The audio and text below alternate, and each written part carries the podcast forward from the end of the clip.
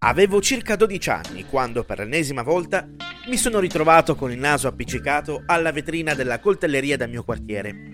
L'esposizione di quel negozio mi affascinava a tal punto da rimanere in adorazione di quei coltelli. In particolare ero attratto dai coltellini svizzeri, che presentavano un numero impressionante di strumenti all'interno di uno spazio ridotto. Ve n'erano diversi modelli differenti per colore, forma e dimensione, ed era come entrare in un mondo a sé stante.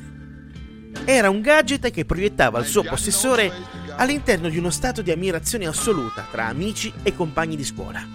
Ovviamente il tutto visto con gli occhi di un ragazzino. Ma ciò che attirava maggiormente la mia curiosità era l'espositore.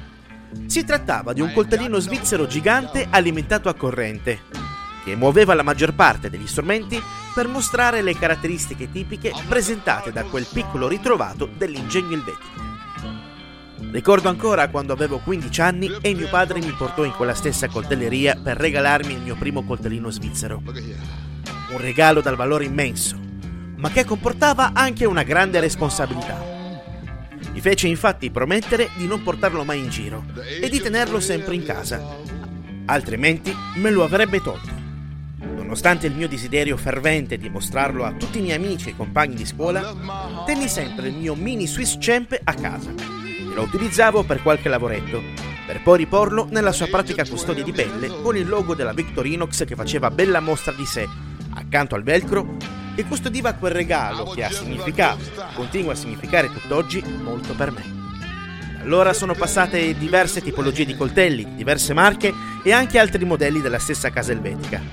Ma quel coltellino ha da sempre un posto speciale all'interno della mia collezione.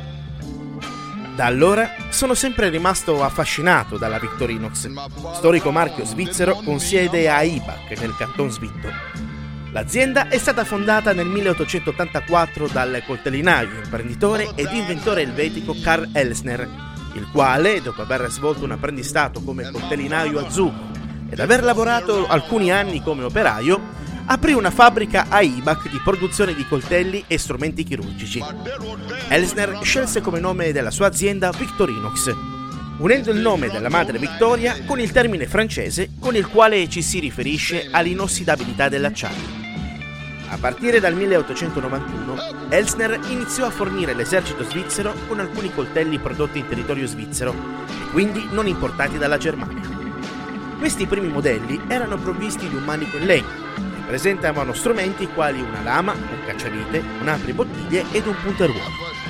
L'evoluzione si ebbe nel 1897, quando Elsner studiò e brevettò una versione provvista di uno speciale meccanismo a molla che permetteva al coltellino di poter introdurre più utensili in un manico delle stesse dimensioni.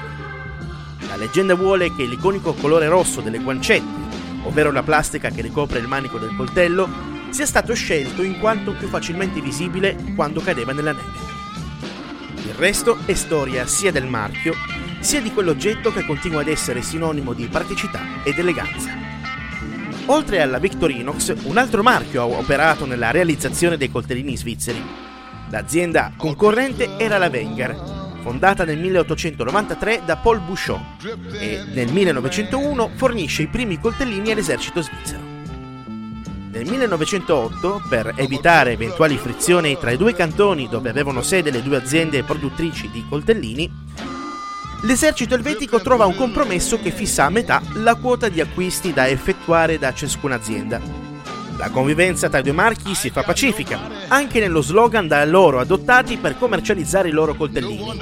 Victorinox opterà per un coltellini svizzeri originali, mentre la Wenger per i veri coltellini svizzeri, senza però dimenticare lo spirito commerciale.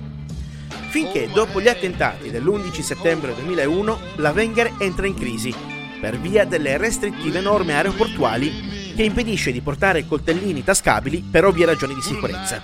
E così nel 2005 viene acquistata dalla Victorinox, anche se i due marchi continuano ad esistere legalmente in maniera distinta. A partire dal 2013, dopo 120 anni di storia, la Wenger viene completamente assorbita dalla Victorinox, la quale inserisce nel catalogo dei suoi prodotti anche i modelli di coltelli realizzati da Wenger, che attualmente produce orologi ed articoli aziendali da viaggio.